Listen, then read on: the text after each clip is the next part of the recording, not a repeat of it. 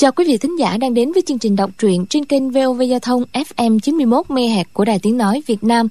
Thưa các bạn, trong chương trình đọc truyện kỳ trước, chúng ta đã theo dõi phần năm mươi tám bộ truyện Ỷ Thiên Đồ Long Ký của nhà văn Kim Dung. Thì được biết, Trương Vô Kỵ, Tiểu Chiêu và Triệu Mẫn nấp ngoài vườn hoang theo dõi hơn hai mươi đệ tử phái Nga Mi đang tranh cãi quyết liệt về ngôi vị trưởng môn phái. Chu Chỉ Nhược là đệ tử nhỏ tuổi nhất trong phái. Ngộ tính rất cao nhưng võ công còn kém so với các sư tỷ, đã được Duyệt Tuyệt Sư Thái chọn truyền y bác và chức trưởng môn. Đinh Xuân Mẫn từ lâu đã dòm ngó tới ngôi vị này. Đêm nay bà ta tổ chức triệu tập đệ tử bổn phái lại để luận tội Chu Chỉ Nhược, hòng truất phế nàng. Tình cờ Kim Hoa bà bà và Thu Nhi đi qua, ghé vào phái Nga Mi để mượn bảo kiếm nhưng không thành. Tuy vậy, bà ta mến mộ tính quật cường can đảm của Chu Chỉ Nhược nên bắt nàng mang theo, thoát khỏi sự ám hại của bọn Đinh Xuân Mẫn. Cùng Trương Vô Kỵ và Tiểu Chiêu ở bên ngoài chứng kiến, nhưng Triệu Mẫn là một người rất thông minh, cơ trí lại vô cùng nhạy bén. Nàng liền rủ Vô Kỵ bám theo Kim Hoa bà bà để tìm kiếm thanh đao Đồ Long. Triệu Mẫn sắp xếp sẵn một chiếc thuyền lớn tại bến cảng.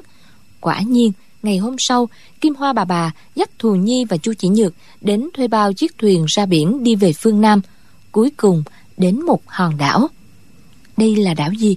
Mời quý vị và các bạn đón theo dõi tiếp phần đọc truyện sau đây sẽ rõ.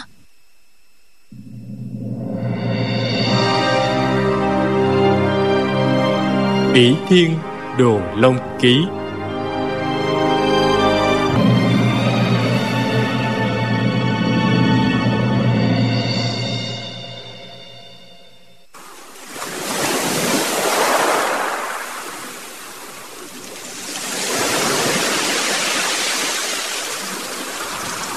Thuyền vừa đậu, bỗng nghe từ trên núi vọng xuống một tiếng rống lớn, trùng khí sung mãn, cực kỳ uy mãnh.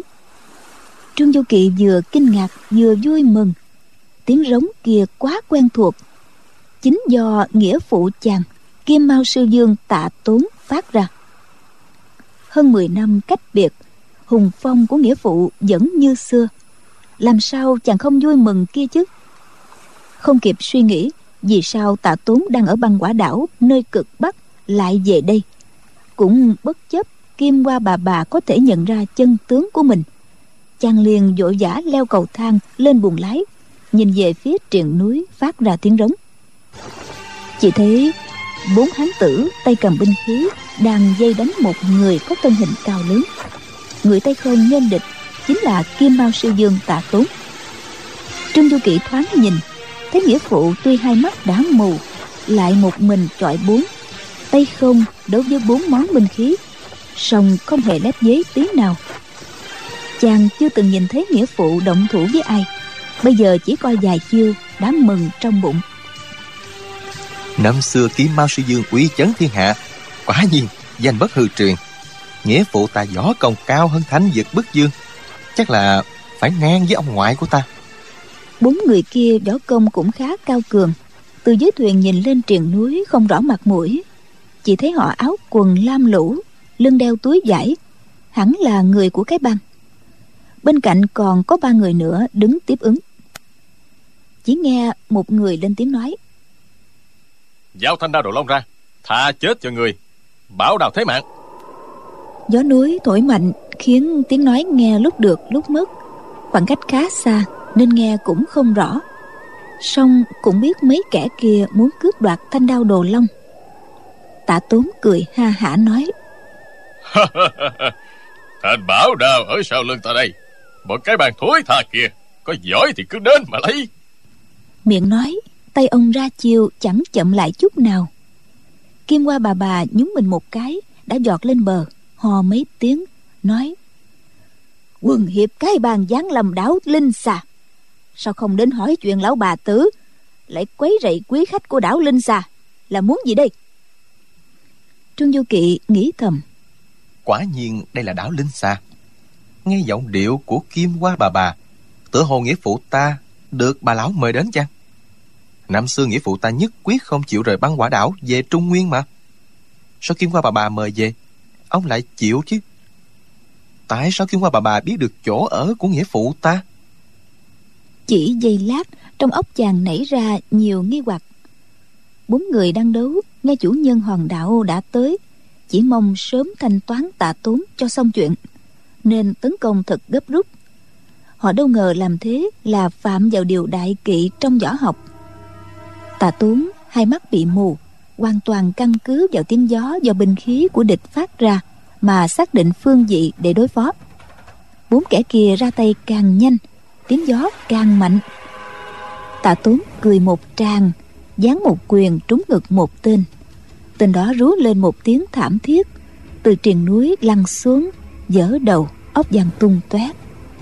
Một trong ba kẻ đứng ngoài tiếp ứng lại quát to: "Lùi ra!" Y nhẹ nhàng đấm ra một quyền, quyền lực như có như không, khiến Tạ Tốn không thể nhận ra đường đến của đòn. Quả nhiên, quyền đến cách thân hình Tạ Tốn chỉ còn vài tấc, ông mới biết, vội ra chiều ứng phó. Chân tay luống cuống, lúng túng rõ rệt. Ba kẻ đấu lúc trước đều lùi ra, thêm một lão già đứng ngoài nhập cuộc, cũng dùng cách đánh như kẻ vừa rồi, xuất chưởng rất nhẹ. Chỉ qua vài chiêu, Tạ Tốn chống đỡ loạn choạng, suýt trúng đòn hiểm. Kim Hoa bà bà quát lên: "Quý trưởng lão, Trịnh trưởng lão, Kim Mao sư Dương mắt đã bị lòa, hai vị dở thủ đoạn đê hèn như vậy, uống cho hai tiếng anh hùng trên chốn giang hồ quá." Bà lão vừa nói vừa chống gậy chạy lên triền núi. Trong thân hình bà lão run rẩy như thế, cứ tưởng gió thổi bay xuống vực đến nơi, vậy mà bà di động cực nhanh. Chỉ thấy mỗi lần chống gậy xuống đất một cái, thân hình bà lại giọt lên như bay. Sau vài lần nhún nhảy đã tới lưng chừng núi. Thù Nhi vội bám theo, nhưng cách một quãng xa. Trương Vô Kỵ lo cho sự an nguy của nghĩa phụ, vội chạy lên núi. Triệu Mẫn chạy theo bên cạnh, nói nhỏ: "Có lão bà tử đó rồi, Kim Mao sư Dương sẽ không bị nguy hiểm gì. Công tử đừng có ra tay, giấu lai lịch của mình thì hơn." Trương Vô Kỵ gật đầu, chạy đằng sau Thù Nhi.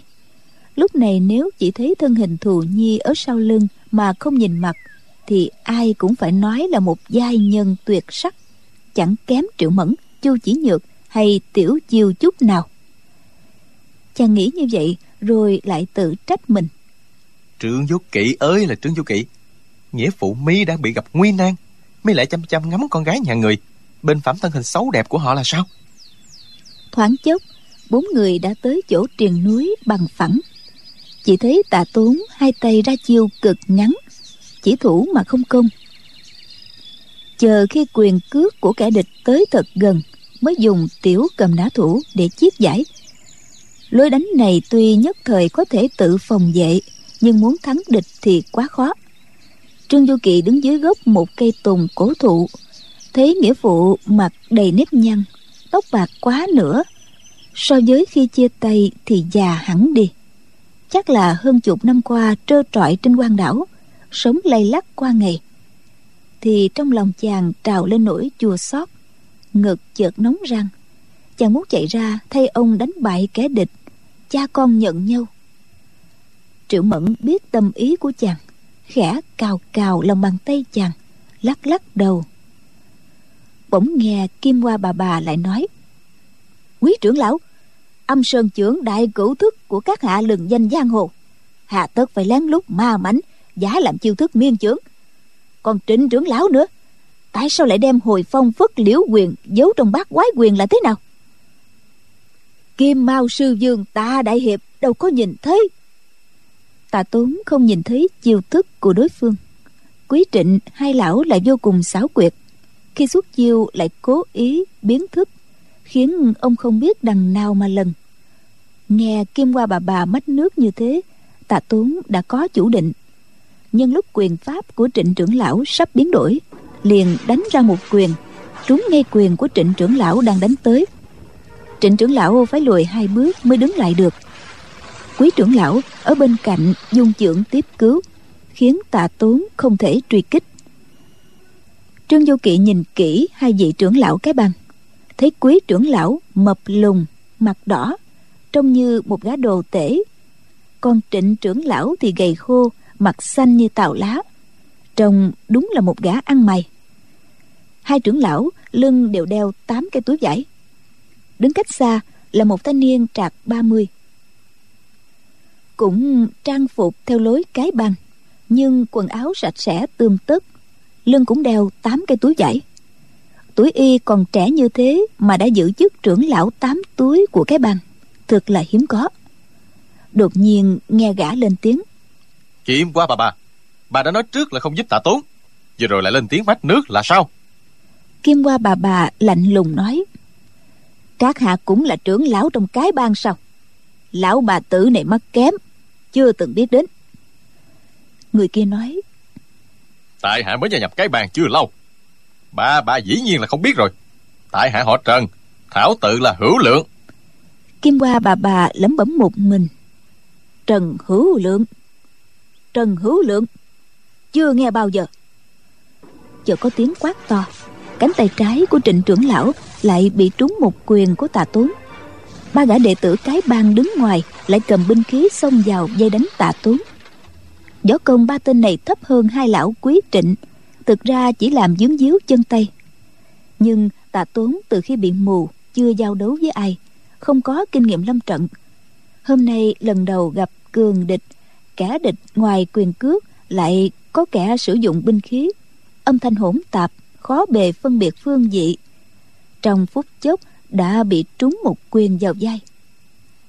Trương Vô Kỵ thấy tình thế nguy cấp, toan ra tay thì Triệu Mẫn nói nhỏ: "Lẽ nào Kim Hoa bà bà lại không cứu?" Trương Vô Kỵ hơi chần chừ, thấy Kim Hoa bà bà đứng chống gậy, nhếch mép cười, không có vẻ gì ra tay cứu viện. Ngay lúc đó, đùi bên trái của Tạ Tốn lại trúng một cú đá rất mạnh của Trịnh trưởng lão. Tạ Tốn loạng choạng suýt ngã. Trương Vô Kỵ đã cầm sẵn trong tay bảy viên sỏi.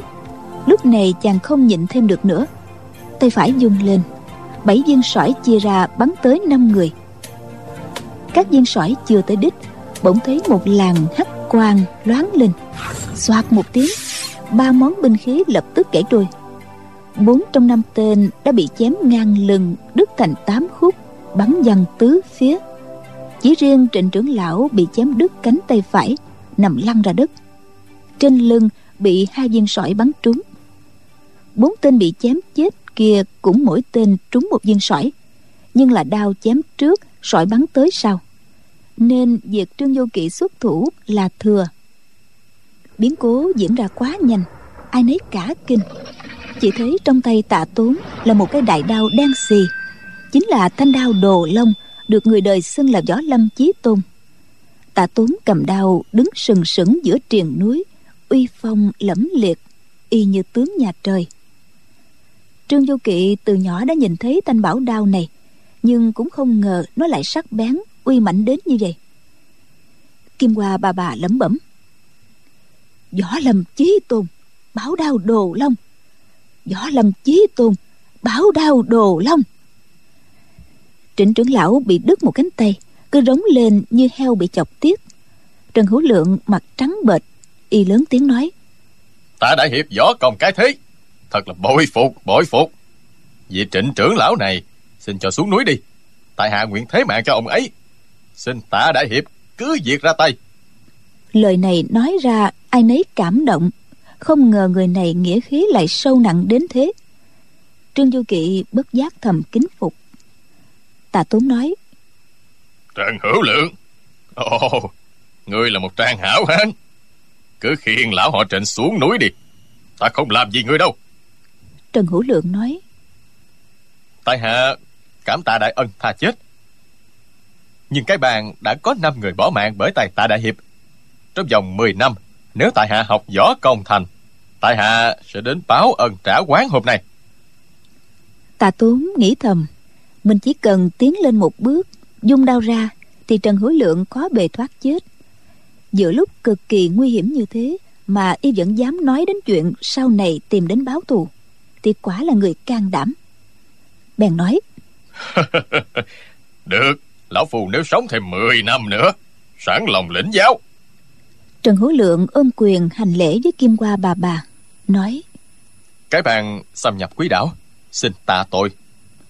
Y cúi xuống ôm Trịnh trưởng lão lên, hiên ngang đi xuống núi. Kim Hoa bà bà trừng mắt nhìn Trương Vô Kỵ, lạnh lùng nói: "Gã kia khá khen cho thủ pháp đá quyệt của người. Tại sao người lại bắn ra những bảy viên sỏi? Có phải một viên định bắn Trần Hữu Lượng, một viên người nhắm vào ta hay không?"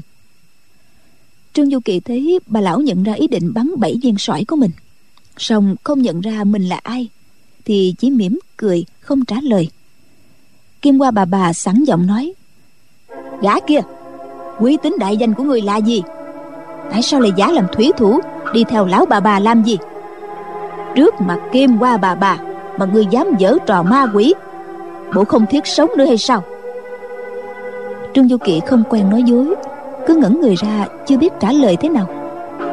Triệu Mẫn giả giọng ồm ồm của nam giới nói: "Chúng giảng bối thuộc bang Cự Kình, kiếm ăn ở trên biển, lâu nay làm nghề buôn bán không dùng vốn. Lão bà bà chịu trả giá cao quá nên đành chở khách một chuyến vậy. Vị huynh đệ này thấy bọn cái bang cậy đông hà hiếp người khác nên đã ra tay giúp người thế cô. Không ngờ Tạ đại hiệp võ công cao cường quá, chúng giảng bối quá thành kẻ đa sự rồi." Nàng giả giọng nam giới nhưng nghe vẫn cứ the thé. May là quá trang kỹ lưỡng, mặt mũi vàng giọt và hẳn đi nên Kim Hoa bà bà không nhận ra. Tạ Tốn tay trái xua xua nói: "Đa tạ. Ồ, Kim Mao Sư Dương quá ra hổ xuống đồng bằng sao? Hôm nay phải nhờ đến sự trợ giúp của cả ba Cự Kình sao? Ta xa cách giữa giang hồ hơn hai mươi năm nay, trong võ lâm xuất hiện bao nhiêu người tài giỏi, ta còn quay về để mà làm cái gì nữa chứ?" Câu cuối cùng giọng Tạ Tốn vô cùng chán chường, nghe cảm khái thương tâm hết sức. Vừa rồi Trương Vô Kỵ bắn bảy viên sỏi, kinh lực mạnh hiếm có, Tạ Tốn nghe rất rõ. Kinh hãi không ngờ trong võ lâm này lại có cao thủ ghê gớm như thế. Lại tự nghĩ hôm nay mình toàn phải nhờ thanh đao Đồ Long mới thoát nổi cuộc dây đánh của lũ chuột nhắt. Nhớ lại hơn hai mươi năm về trước, ở Dương Bàn Sơn Đảo, ông một mình làm cho cả quần hùng khiếp sợ, mà tưởng như ở kiếp nào. Kim Hoa bà bà nói: "Tạ Tam ca, muội biết Tam ca không muốn người ngoài trợ giúp nên đã không ra tay. Tam ca không trách chứ." Trương Vô Kỵ nghe bà lão gọi nghĩa phụ là Tam ca thì hơi ngạc nhiên, không biết rằng Tạ Tốn đứng hàng thứ ba. Chỉ nhìn tuổi tác thì rõ ràng Kim Hoa bà bà già hơn. Chỉ nghe Tạ Tốn nói: "Có gì mà trách với chả móc. Lần này bà về Trung Nguyên, có nghe ngóng được tin tức gì về hài nhi Vô Kỵ của ta không?" Trương Vô Kỵ xúc động, cảm thấy có một bàn tay mềm mại bóp chặt tay chàng. Biết rằng Triệu Mẫn không muốn chàng nhận cha con vào lúc này. Vừa nãy chàng đã không nghe lời nàng, cứ bắn sỏi cứu viện. Tuy là mạo muội, song vì quá lo cho sự an nguy của nghĩa phụ, còn bây giờ có nhịn một chút cũng chả ngại. Kim Hoa bà bà đáp: "Không có gì." Tạ Tốn thở dài, lát sau mới nói: "Hey, hàng phu nhân, hai ta vốn là huynh đệ thân tình, mong bà đừng lừa dối kẻ mù lòa này. Hai với Vô Kỵ của ta có đúng là còn sống trên đời này hay không?" Kim Hoa bà bà do dự chưa trả lời. Thu Nhi bỗng nói: "Tạ đại hiệp à." Kim Hoa bà bà giơ tay trái nắm chặt cổ tay nàng, trừng mắt một cái, khiến Thu Nhi không dám nói nữa. Tạ Tốn lại hỏi: "Ân cô nương, nói đi, người cứ nói. Có phải bà bà của người đánh lừa ta hay không?" Thu Nhi nước mắt ròng ròng. Kim Hoa bà bà giơ tay phải để trên đỉnh đầu của nàng. Thu Nhi chỉ cần nói ra một lời trái ý, bà ta sẽ lấy mạng nàng tức thì. Thu Nhi nói tiếp: "Tạ đại hiệp ạ, bà bà không có lừa Tạ đại hiệp đâu. Lần này trở về Trung Nguyên, không nghe được tin tức gì của Trương Du Kỵ." Kim Hoa bà bà nghe nàng nói như vậy mới bỏ tay ra khỏi đầu nàng, nhưng tay trái vẫn nắm chặt cổ tay nàng. Tạ Tốn nói: "Vậy hai người có nghe được tin tức gì? Minh giáo ra sao không? Những người cũ của chúng ta bây giờ như thế nào rồi?" Kim Hoa bà bà nói: "Không biết nữa. Chuyện trên giang hồ muội không hỏi tới. muội chỉ đi tìm tên đầu đà đã hại chết phu quân của muội để thanh toán, rồi đi tìm Diệt Tuyệt Sư Thái để báo thù một kiếm năm trước. Còn mọi chuyện khác muội chẳng quan tâm. Tạ Tuấn giận dữ nói: Giỏi thiệt, Hà phu nhân, ngài ở Băng Quả Đảo, bà nói gì với ta hả? Bà bảo vợ chồng Trương Ngũ Đệ vì không chịu thổ lộ nơi ta ẩn cư, mà cả hai đều bị ép phải tự giận trên núi Võ Đàn. Ai với Vô Kỵ của ta thành kẻ mồ côi không ai trông nom, phải lưu lạc giang hồ, đến đâu cũng bị người ta làm nhục, thê thảm đến mức nào. Có đúng như vậy không? Kim Hoa bà bà nói: Đúng như vậy. Tạ Tốn nói: Bà bảo Vô Kỵ bị trúng quyền bên thần trưởng, ngày ngày bị chất ẩm độc hành hạ khổ sở. Chính bà đã gặp nó ở Hồ Điệp Cốc, định đem nó đi đảo Linh Xà, nhưng nó nhất định không chịu. Có đúng như vậy không? Kim Hoa bà bà đáp: Đúng như vậy. Nếu muội lừa dối huynh thì trời tru đất diệt, Kim Hoa bà bà sẽ không bằng bọn hạ lưu trên giang hồ. Phu quân của muội ở dưới đáy mộ cũng không được yên. Tạ Tướng gật đầu nói: ừ, Ân cô nương, còn cô thì sao? Thu Nhi nói: Điệt Nhi bảo rằng hôm ấy Điệt Nhi đã cố khuyên Vô Kỵ đi ra đảo Linh Xà, y chẳng những không chịu, còn cắn Điệt Nhi một cái. Mu bàn tay Điệt Nhi vẫn còn vết răng đây. Lời đó quyết không sai. Điệt Nhi Điệt Nhi vẫn nhớ y vô cùng. Bàn tay Triệu Mẫn đang nắm tay Trương Vô Kỵ bỗng bóp mạnh một cái, mắt thì lườm chàng, ánh mắt vừa có vẻ dễu cợt vừa có vẻ giận dỗi, tựa hồ như muốn nói: Công tử giấu ta giỏi thiệt, thì ra cô nương kia quen công tử hồi nào, giữa hai người còn nhiều chuyện với nhau quá. Trương Vô Kỵ đỏ mặt, nghĩ đến mối tình kỳ dị của Thù Nhi đối với chàng, trong lòng vừa êm đềm vừa chua xót. Bỗng nhiên Triệu Mẫn cầm tay Trương Vô Kỵ đưa lên miệng, cắn mu bàn tay một cái khá mạnh. Mu bàn tay chàng ứa máu tươi. Cửu dương thần công trong cơ thể chàng tự động tạo ra sức chế ngự, lập tức khiến khóe miệng nàng bật máu. Hai người cùng cố nhìn đau không kêu. Trương Vô Kỵ nhìn Triệu Mẫn, không hiểu tại sao đột nhiên nàng lại cắn mình. Chỉ thấy ánh mắt nàng tươi cười, đôi má ửng hồng, đẹp như hoa xuân. Tuy miệng có gắn bộ râu giả, song vẫn không giấu được vẻ xinh tươi duyên dáng, thì lòng chàng đầy nghi hoặc. Tạ Tốn lại nói: Được lắm, hàng phu nhân, ta chỉ lo lắng cho hài nhi Vô Kỵ cô khổ, nên mới từ Băng Quả Đảo vạn dặm xa xôi trở về Trung Nguyên. Bà đã dẫn lời đi nghe ngóng tin tức của Vô Kỵ, vậy sao không giữ lời? Trương Vô Kỵ hai hàng nước mắt lã chả tuôn rơi. Bây giờ mới biết nghĩa phụ tuy đâu đâu cũng có kẻ thù, song vẫn không nề nguy hiểm trở về Trung Nguyên, tất cả chỉ là vì chàng. Kim Hoa bà bà nói: Lúc bấy giờ hai ta đã nói rõ, muội sẽ đi tìm Trương Vô Kỵ cho tam ca, tam ca thì cho muội mượn thanh đao Đồ Long. Tạ tam ca, nếu tam ca cho muội mượn thanh báo đao thì lời của lão bà tử này nặng như núi, nhất định sẽ đi dò hỏi tin tức xác thực vì gã thiếu niên đó cho tam ca. Tạ Tốn lắc đầu: Bà hãy tìm Vô Kỵ đưa về đây, ta sẽ cho bà mượn đao. Kim Hoa bà bà lạnh lùng nói: Tam ca không tin muội sao? Tạ Tốn đáp: Chuyện đời khó nói lắm, thân thiết như phụ tử huynh đệ, cũng có khi không tin nổi nhau nữa là. Trương Vô Kỵ biết ông đang nhớ đến vụ Thành Côn, trong lòng lại chua xót. Kim Hoa bà bà lại nói: Vậy là tam ca nhất quyết không chịu cho mượn đao trước sau? Tạ Tốn nói: Ta đã cho gã Trần Hữu Lượng của Cái Bang xuống núi, từ nay đảo Linh Xà sẽ không một ngày nào được yên. Biết bao nhiêu kẻ thù trong võ lâm sẽ tới đây tìm ta gây sự. Kim Mao Sư Dương đâu còn như thuở xưa, ngoài thanh đao Đồ Long này ta đâu còn gì để nương tựa. Ông bỗng dưng cười nhạt rồi nói: Hàng phu nhân, ban nãy năm kẻ về đánh ta, nghe đến vị hảo hán của bà Cự Kình còn phải cầm sẵn đến bảy viên sỏi, hẳn là bà rắp tâm hại ta chứ gì. bà chỉ mong ta mất mạng với tay bọn cái bang. Thế là bà tiến lên thu lợi. Tạ Tốn mắt mù chứ lòng chưa có mù đâu. Hàng phu nhân à, ta hỏi thêm bà câu này. Tạ Tốn đến lão linh xà của bà, việc đó vô cùng bí mật, tại sao người của cái bang lại hay biết hả? Kim Hoa bà bà nói, chính muội cũng đang muốn tra xét xem tại sao lại như vậy.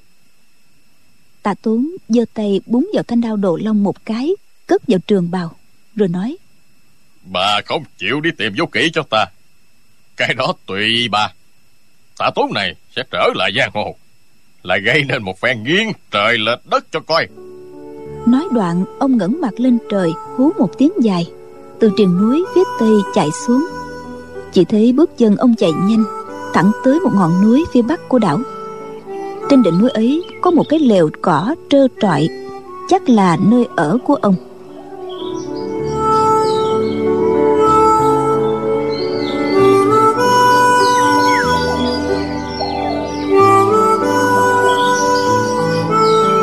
Kim Hoa bà bà chờ Tạ Tốn đi rồi, quay lại trừng mắt nhìn Trương Vô Kỵ và Triệu Mẫn, quát lên, cút đi. Triệu Mẫn kéo tay Trương Vô Kỵ, lập tức xuống núi trở lên thuyền. Trương Vô Kỵ nói, ta muốn đi gặp nghĩa phụ. Triệu Mẫn nói, khi nghĩa phụ công tử bỏ đi, mắt Kim Hoa bà bà đã lộ hung quang, công tử không thấy sao chứ? Trương Vô Kỵ nói, ta chẳng sợ gì bà lão đó. Triệu Mẫn nói, ta nghĩ là hòn đảo này còn chứa chất rất nhiều điều ngụy bí. Bọn cái bang tại sao lại tụ tập ở đây? Kim Hoa bà bà làm cách nào biết được chỗ ẩn cư của nghĩa phụ công tử? Làm sao bà ta tìm đến băng quả đảo? Bên trong quả có nhiều điều chưa rõ. Công tử đánh chết Kim Hoa bà bà, việc đó không khó, nhưng sẽ không thể hiểu ra rõ nhiều việc. Trương Vô Kỵ nói, ta cũng chưa có định giết Kim Hoa bà bà đâu, chỉ vì nghĩa phụ nhớ ta quá, ta phải đến gặp ông mới được. Triệu Mẫn lắc đầu nói, hai người cách xa hơn mười năm, đợi thêm một hai ngày thì đã sao? Trương công tử, ta nói để công tử biết, chúng ta phải đề phòng Kim Hoa bà bà là điều dĩ nhiên, song cũng phải đề phòng cả cái gã Trần Hữu Lượng nữa đó. Trương Vô Kỵ nói, đề phòng Trần Hữu Lượng? Đó là một trang hảo hán rất trọng nghĩa khí mà. Triệu Mẫn nói, công tử tưởng như vậy thật sao? Công tử không nói dối ta đấy chứ? Trương Vô Kỵ lấy làm lạ nói, nói dối cô nương? Trần Hữu Lượng á, chịu chết thay cho Trịnh trưởng lão, thật là một người hiếm có. Đôi mắt đẹp của Triệu Mẫn chăm chú nhìn chàng, nàng thở dài nói, hey, Trương công tử ơi là Trương công tử, công tử là giáo chủ Minh giáo, phải thống suốt bao nhiêu anh hùng hào kiệt ghê gớm, mưu tính bao nhiêu việc lớn, mà lại dễ bị kẻ khác đánh lừa như vậy, làm sao được đây? Trương Vô Kỵ ngạc nhiên hỏi, bị kẻ khác đánh lừa hả? Triệu Mẫn nói, gã Trần Hữu Lượng đó dĩ nhiên là đánh lừa Tạ đại hiệp rồi, công tử đã chứng kiến rõ ràng, tại sao lại nhìn không ra vậy? Trương Vô Kỵ bật dậy hỏi, gã đánh lừa nghĩa phụ ta sao? Triệu Mẫn nói, khi Tạ đại hiệp vung đao một cái, bốn cao thủ chết tươi, một tên bị thương, gã Trần Hữu Lượng cao mấy cũng khó thoát khỏi một nhát chém của thanh đao Đồ Long. Ở tình cảnh đó, nếu không xông tới đánh thí mạng thì chỉ còn cách quỳ xin tha mạng. Nhưng mà công tử thử nghĩ xem, nếu Tạ đại hiệp không muốn cho người ta biết hành tung của mình, thì dù cho Trần Hữu Lượng có đập đầu ba trăm cái gian sinh cũng chẳng thể làm cho Tạ đại hiệp mềm lòng, trừ việc giả vờ nhân hiệp trọng nghĩa, làm gì còn cách nào khác đây. Nàng vừa nói vừa thoa lên vết thương trên mu bàn tay Trương Vô Kỵ một chút thuốc cao, rồi dùng khăn tay của nàng buộc lại. Trương Vô Kỵ nghe nàng giải thích cảnh ngộ của Trần Hữu Lượng, quả không sai chút nào. Nhưng nghĩ lúc ấy Trần Hữu Lượng nói năng khẳng khái, không có chút gì giả dối, thì chàng cảm thấy bán tín bán nghi. Triệu Mẫn lại nói tiếp, thôi được rồi, ta hỏi thêm công tử nè, khi Trần Hữu Lượng nói mấy câu ấy với Tạ đại hiệp thì hai tay và hai chân của gã đã làm gì? Trương Vô Kỵ lúc nghe Trần Hữu Lượng nói thì chàng hoặc nhìn mặt gã, hoặc nhìn mặt nghĩa phụ, đâu có để ý tay chân gã ra sao. Song chàng vẫn quan sát toàn thân gã, người ngoài không nhắc đến thì chàng cũng chẳng lưu tâm. Bây giờ nghe Triệu Mẫn hỏi như thế, chàng liền nhớ lại tình cảnh lúc đó, nói: À, Trần Hữu Lượng giơ tay phải, tay trái đặt ngang, là chiêu thức của sư tử Bát Thố. Còn hai chân gã ư? Đúng rồi, chính là hàng ma thích đẩu thức. Hai chiêu ấy đều là quyền pháp của phái Thiếu Lâm, cũng đâu có gì là tệ hại. Nhưng chẳng lẽ gã giả vờ cầu tình với nghĩa phụ ta, kỳ thực là có ý đánh lén hay sao? Chuyện đó thật không đúng. Hai chiêu kia đâu có tác dụng gì. Triệu Mẫn cười nhạt nói: Trương công tử, về chuyện lòng dạ hiểm ác của người đời, công tử còn biết quá ít. Cái gã Trần Hữu Lượng kia dẫu võ công cao mấy, đánh lén Tạ đại hiệp thì đâu dễ thành công. Hắn là kẻ thông minh cơ trí, là nhân tài hạng nhất, dĩ nhiên thừa hiểu điều đó. Giả dụ cái trò giả vờ nhân nghĩa thâm trọng kia bị Tạ đại hiệp phát hiện, không chịu tha mạng cho gã, thì từ vị trí gã đang đứng, chiêu hàng ma tích đẩu thức sẽ đá vào ai đây? Chiêu sư tử Bát Thố sẽ chộp người nào đây? Trương Vô Kỵ chỉ nghĩ tốt cho người khác, không hề nghĩ rằng Trần Hữu Lượng có gian kế. Này nghe Triệu Mẫn nhắc nhở, trong óc chợt lóe lên, lưng toát mồ hôi, chàng run giọng nói: Trời, thì thì gã sẽ đá Trịnh trưởng lão đang nằm dưới đất, và sẽ thuộc Ân cô nương. Triệu Mẫn mỉm cười nói: Đúng vậy, Trần Hữu Lượng sẽ đá Trịnh trưởng lão văng về phía Tạ đại hiệp, rồi sẽ chộp Ân cô nương. Cô nàng có tình thanh mai trúc mã với công tử, đưa công tử cắn tay ước hẹn đó. Gã sẽ đẩy Ân cô nương về phía Tạ đại hiệp, làm như vậy sẽ quản lại một chút, để gã có cơ hội thoát thân. Tuy Tạ đại hiệp thần công cái thế, lại có bảo đao ở trong tay, kế đó của gã chưa chắc thành công. Song trừ cách đó ra, không còn cách nào khác nữa. Nếu là ta, lúc đó ta cũng sẽ làm như gã. Đến lúc này ta cũng chưa nghĩ ra được cách nào khác cả. Trần Hữu Lượng chỉ trong khoảnh khắc đã cơ biến như vậy, quả là một nhân vật ghê gớm. Nàng nói rồi cứ tấm tắc khen. Trương Vô Kỵ càng nghĩ càng lo ngại, trên đời này lòng người hiểm độc. Chàng từ bé đã trải qua không ít, nhưng lợi hại như Trần Hữu Lượng quả là ít thấy. Một lát sau chàng nói: Triệu cô nương, cô nương vừa nhìn đã nhận ra mưu mô của gã. Chỉ e rằng cô nương còn lợi hại hơn cả Trần Hữu Lượng nữa. Triệu Mẫn sa sầm mặt nói: Công tử mỉa mai ta hả? Nói để công tử hay nghe. Nếu công tử sợ ta lòng dạ hiểm ác, vậy thì hãy tránh cho xa là hơn. Trương Vô Kỵ cười nói: Chẳng cần phải như vậy đâu. Cô nương đã sử dụng ngụy kế với ta nhiều lần, mọi việc ta cứ đề phòng là được. Triệu Mẫn mỉm cười nói: Công tử đề phòng có nổi không? Ban nãy ta bôi thuốc độc lên vết thương ở bàn tay đó, sao công tử không đề phòng? Trương Vô Kỵ kinh hãi, quả nhiên chỗ vết thương hơi ngứa, có vẻ khác lạ, vội cởi khăn buộc ra, đưa tay lên mũi ngửi ngửi, không khỏi kêu lên: Trời ơi! Chàng biết là Triệu Mẫn đã bôi khử hữu tiêu cơ cao lên tay chàng. Đó là loại thuốc tiêu độc trừ thịt thối dùng trong ngoại khoa. Tuy không phải là thuốc độc, nhưng bôi lên vết thương sẽ làm cho vết cắn bị loét rộng thêm. Loại cao này vốn có mùi hăng hăng. Triệu Mẫn lại trộn với chút son môi, sau đó dùng khăn tay băng lại. Mùi thơm át mùi thuốc, khiến Trương Vô Kỵ không nhận ra được. Trương Vô Kỵ vội chạy ra đuôi thuyền lấy nước rửa thật sạch. Triệu Mẫn theo sau, vừa cười khúc khích, vừa giúp chàng rửa vết thương. Trương Vô Kỵ đẩy vai nàng ra, hậm hực nói: Đừng lại gần ta.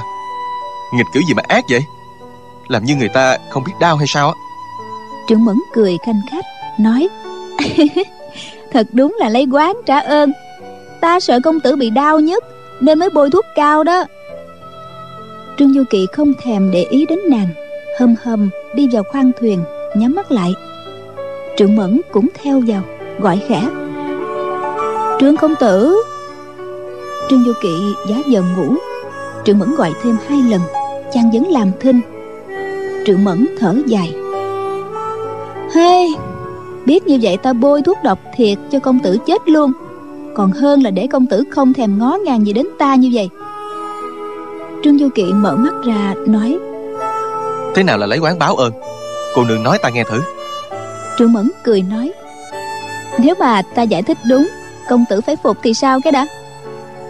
Trương Vô Kỵ nói, cô nương quen cưỡng từ đoạt lý, ta dĩ nhiên là cãi không lại cô nương rồi. Trương Mẫn cười nói, công tử còn chưa nghe ta giải thích mà đã không tin, nên nhớ ta hoàn toàn chỉ có thiện ý với công tử mà thôi. Trương Vô Kỵ nói, thiện ý? Ở trên đời này lại có cái thiện ý kiểu đó hả? Tự dưng cắn chảy máu người ta, đã không đền lại còn bôi thuốc độc lên. Ta thà không nhận thứ thiện ý ấy của cô nương còn hơn. Trương Mẫn nói, được rồi, ta hỏi công tử, ta cắn công tử đau hơn hay là công tử cắn ơn cô nương đau hơn? Trương Vô Kỵ đỏ mặt nói, chuyện đó Chuyện đó lâu quá rồi, nhắc lại làm gì? Trương Mẫn nói, ta cứ thích nhắc đó. Ta hỏi công tử, công tử đừng có đánh trống lãng nha. Trương Vô Kỵ nói, thì cứ coi như ta cắn ân cô nương đau hơn đi. Hồi ấy cô ta nắm chặt tay ta, võ công ta không bằng, chẳng có cách gì thoát ra. Trẻ con lúc cuốn lên đành phải cắn một cái thôi. Còn bây giờ cô nương đâu phải là trẻ con, ta cũng đâu có nắm tay bắt cô nương đi ra đảo Linh Xà đâu. Trương Mẫn cười nói, kể cũng lạ, hồi trước á, nàng ta nắm tay công tử, muốn công tử đi theo ra đảo Linh Xà, công tử nhất định không chịu đi. Vậy mà vừa rồi người ta không mời công tử, công tử lại vui vẻ đi theo, là sao đây? Hay là người lớn rồi, lòng cũng lớn luôn, mọi thứ đều thay đổi. Trương Vô Kỵ lại đỏ mặt, cười nói, chuyến này là cô nương rủ ta đi chứ bộ? Trương Mẫn nghe như vậy cũng đỏ mặt, trong lòng cảm thấy ngọt ngào. Tựa hồ Trương Vô Kỵ vừa nói rằng, cô ta bắt ta đi, ta thà chết không đi, còn nàng rủ thì ta theo ngay. Hai người im lặng hồi lâu, ánh mắt vừa chạm nhau đã vội vàng ngoảnh đi. Trương Mẫn cúi đầu nói nhỏ, um, thôi được rồi, để ta nói công tử nghe. Năm xưa công tử cắn ân cô nương một cái, bấy nhiêu năm cô ấy vẫn nhớ thương công tử. Ta nghe khẩu khí của cô ấy, chỉ e là suốt đời cô ấy cũng không quên được công tử. Bởi vậy ta cũng cắn công tử một cái, để công tử suốt đời không thể quên được ta.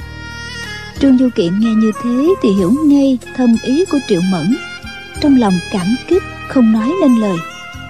Triệu Mẫn lại nói tiếp, ta nhìn vết sẹo ở mu bàn tay cô ấy, thế là công tử cắn rất sâu. Ta nghĩ vết cắn càng sâu thì càng nhớ lâu. Ta cũng định cắn công tử một cái thiệt là sâu, nhưng rồi không nỡ, mà cắn nhẹ quá thì lại sợ công tử sẽ mau quên ta. Ngẫm đi nghĩ lại, chỉ còn cách là cắn một cái vừa phải thôi, rồi bôi thuốc khử hữu tiêu cơ cao cho vết thương lết sâu hơn. Trương Vô Kỵ thoạt nghe thấy tức cười, nhưng nghĩ lại nàng làm thế cũng chỉ vì cảm tình sâu xa đối với chàng, nên chàng thở dài nói, hey, ta không trách cô nương đâu, cứ coi như là ta lấy oán báo ơn đi, không biết thiện ý của người khác. Cô nương đối với ta như vậy, dẫu gì ta cũng không quên cô nương đâu. Triệu Mẫn đang dịu dàng e thẹn, nghe chàng nói vậy, ánh mắt liền lộ vẻ tinh quái, cười cười hỏi, công tử bảo cô nương đối với ta như vậy, là bảo ta đối xử tử tế hay là không tử tế với công tử vậy? Trương công tử, ta đối xử xấu với công tử thì đã nhiều, còn đối xử tốt với công tử thì chưa có lần nào hết. Trương Vô Kỵ nói, thì từ nay trở đi cô nương đối xử tốt với ta là được rồi. Chàng cầm tay trái nàng đưa lên môi, cười nói, để ta cắn cô nương một cái, khiến cô nương suốt đời không quên ta nha.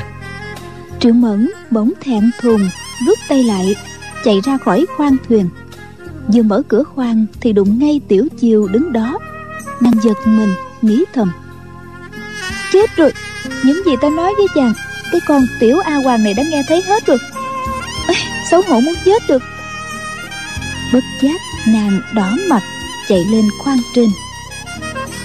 Tiểu Chiêu tới trước mặt Trương Vô Kỵ nói, công tử gia, tiểu nữ vừa thấy Kim Hoa bà bà cùng cô nương xấu xí đi ra, mỗi người vác một cái bọc to, không biết là họ muốn giở trò gì nữa. Trương Du Kỵ ậm ừ, Từ nãy chàng và Triệu Mẫn cười đùa với nhau toàn chuyện riêng tư, giờ thấy Tiểu Chiêu chàng không khỏi có chút ngượng ngập. Ngẩn ra một lát mới nói: Có phải họ đi tới căn lều cỏ trên đỉnh núi Tiếp Bắc hay không?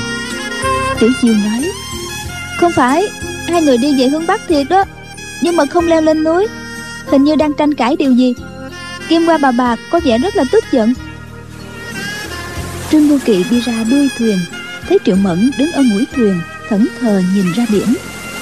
Chàng nghe tiếng sóng vỗ vào mạn thuyền, cũng thấy trong lòng như có từng đợt sóng trào lên không dứt. Hồi lâu nhìn dần dương lặn xuống dưới các con sóng phía tây. Cây cối, núi non trên đảo dần dần sẫm lại. Chàng mới đi vào trong khoang.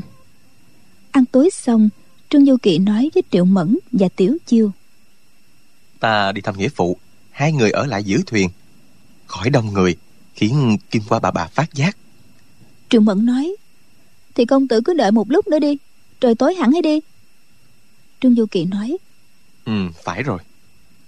Chàng mong nhớ nghĩa phụ, nóng lòng sốt ruột. Sự chờ đợi thực cứ dài đằng đẵng.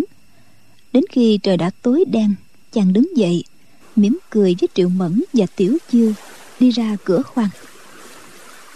Triệu Mẫn cởi thanh kiếm Ỷ Thiên đeo bên hông ra, nói: Trương công tử, hãy mang thanh kiếm này phòng thân đi.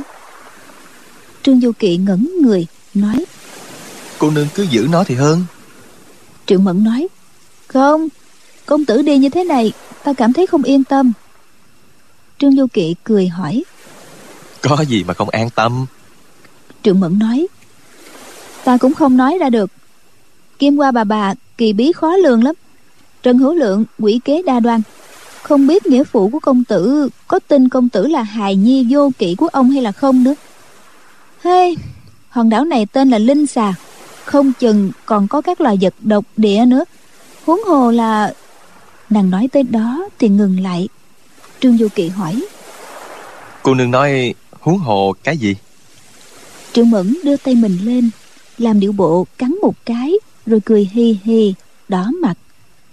Trương Vô Kỵ biết nàng muốn nói tới biểu muội Ân Ly, bèn khoát tay bước ra. Triệu Mẫn gọi: Nè, đón lấy. Nàng thảy thanh kiếm Ỷ Thiên về phía chàng. Trương Vô Kỵ đón lấy thanh kiếm, trong lòng bồi hồi. Nàng tin ta vậy sao? Ngay cả kiếm Ỷ Thiên cũng đưa cho ta mượn. Chàng dắt kiếm sau lưng, đề khí chạy tới ngọn núi phía bắc. Nhớ tới lời Triệu Mẫn, chàng sợ trong cỏ có rắn rết trùng độc, chỉ đặt chân xuống những chỗ trống trải, những tảng đá nhẵn nhụi. Chừng uống hết một chén trà nóng, chàng đã đến chân núi. Ngẩng lên thấy căn lều cỏ tối om, không có đèn nến gì, thì nghĩ thầm: Nghĩa phụ đã ngủ rồi sao? Nhưng lại nghĩ ngay: À, lão nhân gia hai mắt đã mù, cần gì đèn đóm. Đúng lúc đó, từ lưng chừng núi phía trái loáng thoáng vọng xuống tiếng nói chuyện rì rầm. Chàng nép mình lần tới chỗ phát ra tiếng nói, nhưng không nghe thấy gì nữa. Vừa lúc ấy có một luồng gió bấc thổi tới, khiến cỏ cây xào xạc. Trương Du Kỵ lợi dụng tiếng gió giọt lên thật nhanh. Nghe thấy phía trước mặt chừng dăm trượng có tiếng nói rất nhỏ của Kim Hoa bà bà: Tại sao chưa ra tay nữa? Chần chờ cái gì? Ân Ly nói: Bà bà làm như vậy dường như là không nên. Không phải với bằng hữu cũ, Tạ đại hiệp có giao tình với bà bà mấy chục năm rồi, mới tin bà bà mà rời Băng Quả Đảo về Trung Nguyên. Kim Hoa bà bà cười khẩy nói: Lão tin ta sao? Nói thật tức cười. Lão tin ta, sao không chịu cho ta mượn thanh đao? Lão trở về Trung Nguyên chỉ cốt tìm nghĩa tử của lão, chẳng liên can gì tới ta. Trong bóng đêm chỉ thấy lờ mờ cái bóng còng còng của Kim Hoa bà bà. Bỗng nhiên nghe keng một tiếng nhỏ. Phía trước mặt Kim Hoa bà bà là tiếng sắc nhọn cắm xuống đá núi. Lát sau lại một tiếng như thế. Trương Du Kỵ lấy làm lạ, nhưng sợ bị phát giác nên chàng không dám lại gần thêm để nhìn cho rõ. Chỉ nghe Ân Ly nói: Bà bà muốn đoạt thanh bảo đao nên công khai giao chiến để khỏi mất tư cách anh hùng.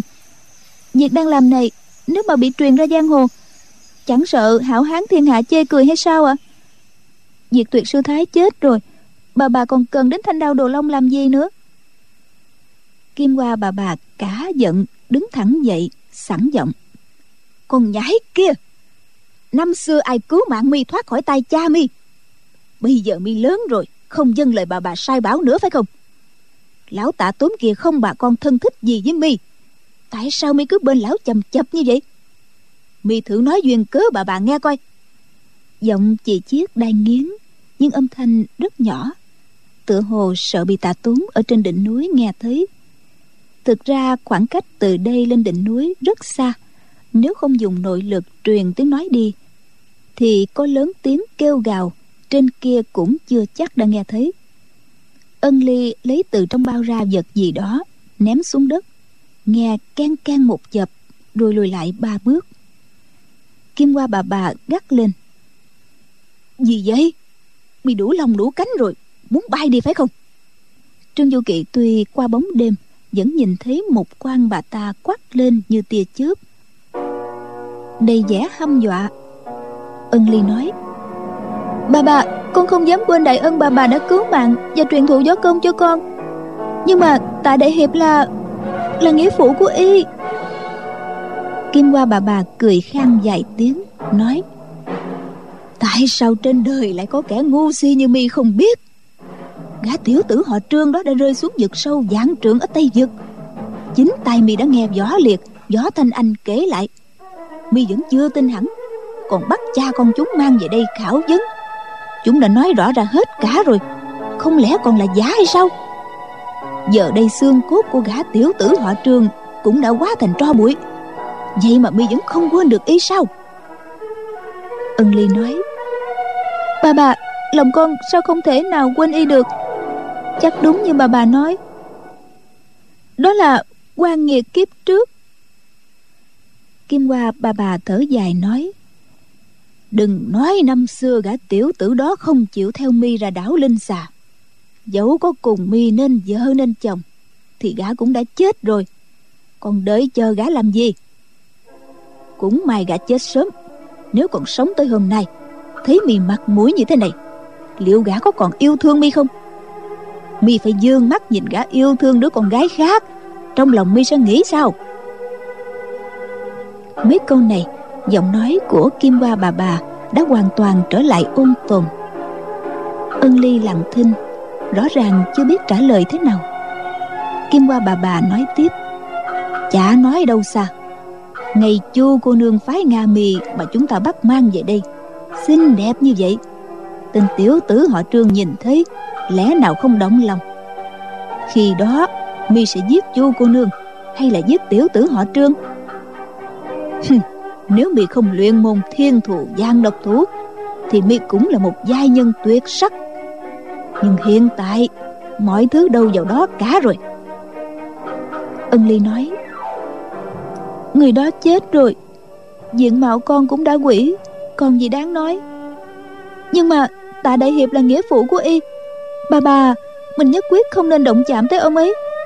Bà bà, con chỉ cầu xin bà bà một việc đó thôi, còn việc gì con cũng dâng lời." Nói đoạn liền quỳ xuống. Trương Vô Kỵ lấy làm lạ: "Việc ta lên làm giáo chủ Minh Giáo đã gây chấn động cả võ lâm, sao hai người này lại không biết việc cả? À đúng rồi, chắc họ đi lên Băng Quả Đảo đón nghĩa phụ của ta, đi về mất một thời gian rất dài. Vừa rồi họ lại tới Đại Đô, rồi lại trở về đảo ngay, không la giảng tới bất cứ đâu, nên không nghe nhắc đến tên ta chăng?" Kim Hoa bà bà ngẫm nghĩ một hồi rồi nói: "Thôi được, mày đứng lên đi." Ân Ly mừng rỡ: "Đa tạ ba ba." Kim Hoa bà bà nói: "Ta nhận lời mi không giết Tạ Tốn, nhưng thanh đao Đồ Long thì không lấy không được." Ân Ly nói: "Nhưng mà..." Kim Hoa bà bà cắt ngang lời nàng, quát lên: "Không lôi thôi gì hết, đừng có làm cho ta bực mình." Nói xong dung tay nghe keng một tiếng nhỏ. Bà ta cứ vung tay liên tiếp đi xa dần, tiếng len keng vang lên không ngớt. Ân Ly ngồi trên một tảng đá, ôm mặt khóc tấm tức. Trương Vô Kỵ thấy nàng đối với mình sâu nặng như thế, trong lòng vô cùng cảm kích. Một lát sau, Kim Hoa bà bà từ xa hơn mười trượng quát lên: "Mang lại đây!" Ân Ly không còn cách nào khác, đành xách hai cái túi đi về phía Kim Hoa bà bà. Trương Vô Kỵ tiến lên mấy bước, cúi xuống nhìn, kinh hãi thấy dưới đất cứ cách hai ba thước lại cắm một cái chông sắt dài bảy tám tấc, mũi nhọn quắt chĩa lên sáng loáng. Chàng càng nghĩ càng ghê người. Kim Hoa bà bà hẳn là sẽ đến khiêu chiến với Kim Mao Sư Dương, sợ không địch nổi. Nếu bắn ám khí thì lo Tạ Tốn nghe tiếng gió mà tránh được. Đằng này cắm chồng dưới đất, vô thanh vô tức, chỉ cần dụ ông đi vào bãi chồng, người mù cả hai mắt làm sao có thể đề phòng. Chàng không nén được lửa giận, định nhổ các cây chồng để phá vỡ âm mưu của bà ta, nhưng lại nghĩ thầm: mụ ác bà này gọi nghĩa phụ ta là Tạ Tam Ca, giao tình giữa hai người này ngày xưa chắc hẳn vô cùng thân thiết. Ta phải chờ mụ đoạn tình với nghĩa phụ ta trước, ta sẽ phá quỷ kế của mụ ta. Hôm nay trời cho Trương Vô Kỵ ta ở đây, quyết không để nghĩa phụ bị thương tổn đâu. Chàng bèn ngồi bó gối sau một tảng đá, chờ xem biến chuyển thế nào. Bỗng trong tiếng gió núi có gì như tiếng lá rơi, một kẻ khinh công cao cường đang lẳng lặng tiến tới. Trương Vô Kỵ ngoảnh nhìn, thấy kẻ đó chính là trưởng lão Cái Bang Trần Hữu Lượng, tay cầm loan đao, song dùng dải bọc đao lại cho khỏi sáng. Chàng nghĩ bụng, Triệu Mẫn định liệu quá không sai, người này quá không phải là người tốt. Chỉ nghe Kim Hoa bà bà thở dài và gọi: "Hây, Tạ Tam Ca, có tên cẩu tặc không sợ chết tới tìm ông kìa." Trương Vô Kỵ giật mình, không ngờ Kim Hoa bà bà lợi hại đến vậy. Không lẽ mụ ta đã phát hiện ra tung tích của mình? Về lý mà xét, không thể có chuyện đó. Chỉ thấy Trần Hữu Lượng nằm phục xuống đám cỏ cao, không dám động đậy. Trương Vô Kỵ men lên phía trước thêm vài trượng nữa. Chàng muốn càng gần nghĩa phụ càng tốt, đề phòng Kim Hoa bà bà đột nhiên dở quỷ kế, chàng không kịp cứu viện. Lát sau, một bóng người cao lớn từ trong căn lều cỏ trên đỉnh núi bước ra, chính là Tạ Tốn. Ông thong thả đi xuống, cách Kim Hoa bà bà vài trượng thì dừng lại, không nói một lời.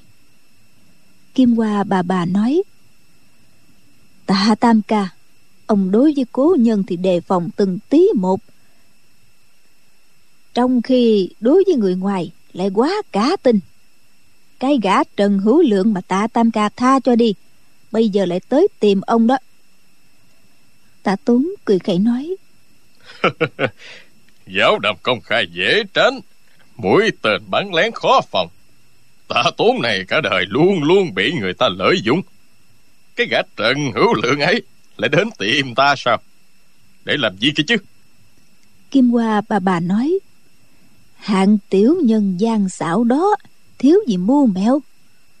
Sáng nay khi Tạ Tam Ca tha mạng cho hắn, Tam Ca có biết tay chân hắn chuẩn bị sẵn chiêu thức gì không? Hai tay hắn thành thế sư tử bát thú, còn chân thì dợm sức ra chiêu hàng ma thích đấu thức." Bà ta nói thì giọng thanh tao dễ nghe, nhưng tiếng cười thì như cú rút trong đêm, nghe rất đáng sợ.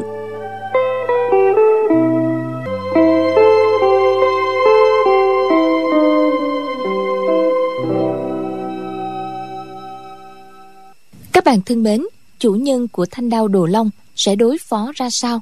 Mời quý vị và các bạn đón theo dõi vào chương trình đọc truyện đêm mai cũng vào lúc hai mươi ba giờ trên kênh vê o vê Giao thông ép em chín mươi mốt MHz của Đài Tiếng Nói Việt Nam các bạn nhé. Đến đây thì nhóm thực hiện chương trình xin được chào tạm biệt và hẹn gặp lại.